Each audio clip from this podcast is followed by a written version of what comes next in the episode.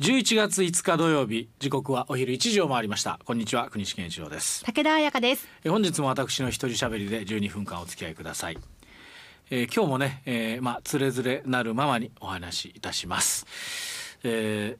ーまあねこのコーナー、えーもう反省の意味も込めて聞き返してみると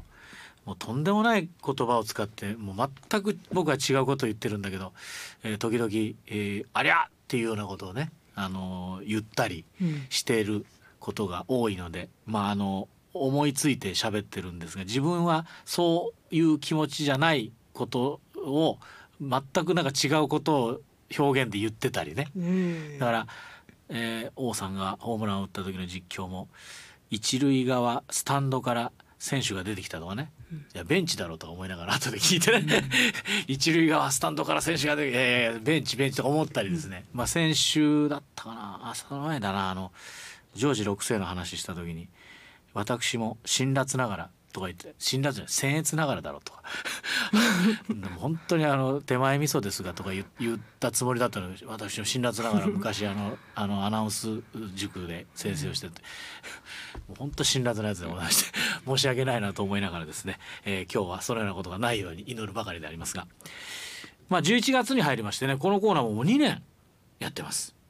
2年ぐらいやってますもうね。早いですね。久米さんの番組がねもう終わってもう2年ぐらい経ったということですけど。昨年の今頃ねどんな話してかっていうのを、えー調べたら11月6日にね、えー昨年は放送がありましてプロ野球のクライマックスシリーズの話してました。はい。昨年あの東京オリンピックがあって休みだったりしましたんで結構野球も日程がずれ込みましてね。ね日本シリーズ11月20日から始まったりして、えー遅かったんですね。だから今頃ちょうどクライマックスシリーズをもうね今年はシーズン終わってますけど、えーいうような話をしてたりあと「朝耳ラジオ55」で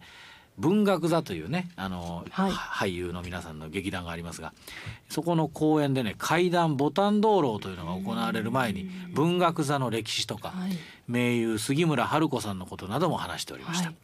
で今週ねまたその演劇の話を朝耳ラジオでしてしたんですけども、えー劇団民芸というね1950年設立で、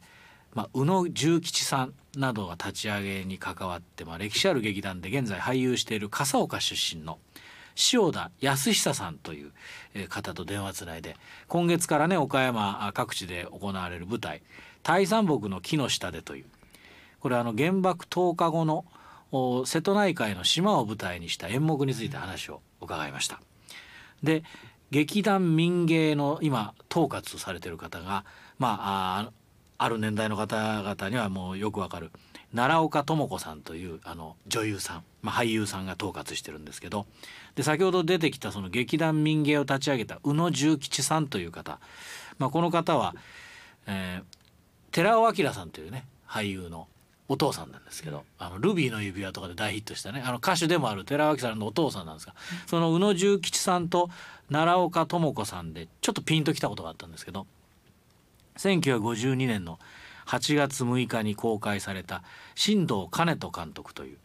えーそれで音羽信子さんという方が主演で、まあ、原爆10日後の広島を舞台に、まあ、被爆というね苦しみを抱えながら精一杯生きる子どもたちとそれに関わる大人たちを描いた名作「原爆の子」というのがあるんです原爆の子。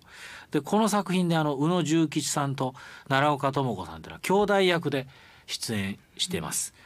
で実はね大滝秀治さんという「バカモン!」って言ってね「お前の言ってることわからん!」とか言ってあのねえーベテランのもう名俳優さんがいらっしゃいましたけど大滝秀治さんも実はこの「原爆の子」にもうわずかですけど一瞬だけあの若い頃の大滝さんが出てらっしゃって、で実はこの3人とも劇団民芸なんです。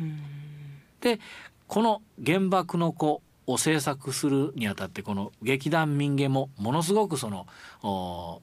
関わってたということなんですね。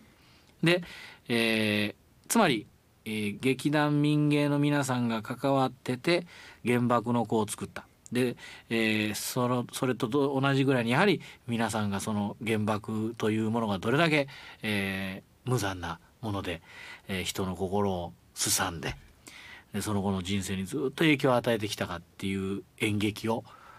舞台としてこの「大山木の木の下で」っていうのを作ったんだろうなっていうその流れがねなんとなくこうつながったと。その劇団民芸とこの大佐木の木の下で、そしてその原爆の子があ一つつながったなと思って、えー、ちょっとこう、まあ、驚きというかねあなるほどなということを感じたということでございますがその奈良岡智子さんという方も本当に名優で93歳現在もねあのご存命でいらっしゃるんですけど、えー、その塩田さんという笠岡出身の方に時々何かを教えてもらったりねする時「奈良岡さん厳しいですか?」って言うと「いやとても優しくてこうしなさいね」っていう言ってくれる時があるんですって。こうしなさいとかじゃなくて「こうしなさいね」って言われた。はい!」ってこう思わず聞いてしまいますよね。っていう、まあ音体ですからね。大御所ですからね。で杉村春子さんっていう方の教え方はもう全く違ってすっごく厳しかったらしいです。もう言葉の使い方だと「あんたそんな言葉使っててあんた俳優って言えるんですか?」っていう。ものすごくガーッとね、えーまあ、言い切るというかな。いいもうとにかく突っ張れるような言い方でもうねもうやめなさいみたいな感じのところもあったそうなんですが、ちょっとこうまあ奈良岡さんももう昔はひょっとしたら厳しかったかもしれないけどまあ今はねそのような優しいあの言葉遣いでだけどその方が逆に聞くよなっていうところもあるよね、うん、どっちがいいかっていうことじゃないんですけどもそういうことをちょっと考えた時に、えーまあ、リーダーといいますかね、えーまあ、束ねていくというか劇団も何十人何百人もいる、えー、のは難しいんだろうなってこうちょっと心に思ったわけです。でそんな中ファジアーノ岡山がね、えー、非常に惜しかった。でチーム最高の3位で終了したと。えー、最後までね J1 への自動昇格を目指して戦ったんですがまあ3位だったんですけどもまあ木山監督僕は同い年ですがもうどう考えたって自動昇格しかもう考えずに戦ってましたね、もうもうとにかくプレーオフじゃない。もうとにかくもうシーズン内で、えー、自動昇格2位に行くんだということだったんで。まああ山形はね、えー、その負けた相手ですがシーズン中怪我で出られなかった選手が戻ってきてもう盤石の体制での試合だったと。だから1点先制された後ファジアーノもねどんどん攻めたんですけどもキーパーに弾かれるのも得点することがなくて、えー、なんとか1点でしのげば同点になったらいけたからねっていう気持ちの中2点目が痛かったですね。でまああの木山監督が「やりますかやりますかみんなで」っていうあの言葉ねあれ好きでね僕も今年の流行語大賞になってもいいんじゃないかと思うぐらい、うん、えー、ないい言葉だなと思ったんですがまああ秋山さん。僕と同い年でございますんで、まあ、来年も、まあ、それはどっちでもいいんですけど来年もまあどうか。選手をあまり変えずに J1 目指して ほしいと思っております。ね。まあ、ただまあプロのチームは当然その戦力外に、ね、なる人があ出てきます。ね。まあ、ちょっとサラリーマンとはねやはり一味も二味も違う厳しい世界。まあ、サラリーマンの場合は今だいぶそのこの世界も欧米のようになってきてたり給与形態だとかそれから働き方だとかね、えー、なってきてるとはいえやはりその例えばそのサッカー選手だとか野球選手だとかバスケットボール選手に比べるとまだその守られてるところが多いのかなという気がしてるわけなんですけども、まあ、プロ野球も組合はねあったりしますけど、まあ、突如解雇だとかやはり厳しい世界に変わりはないわけでありますが、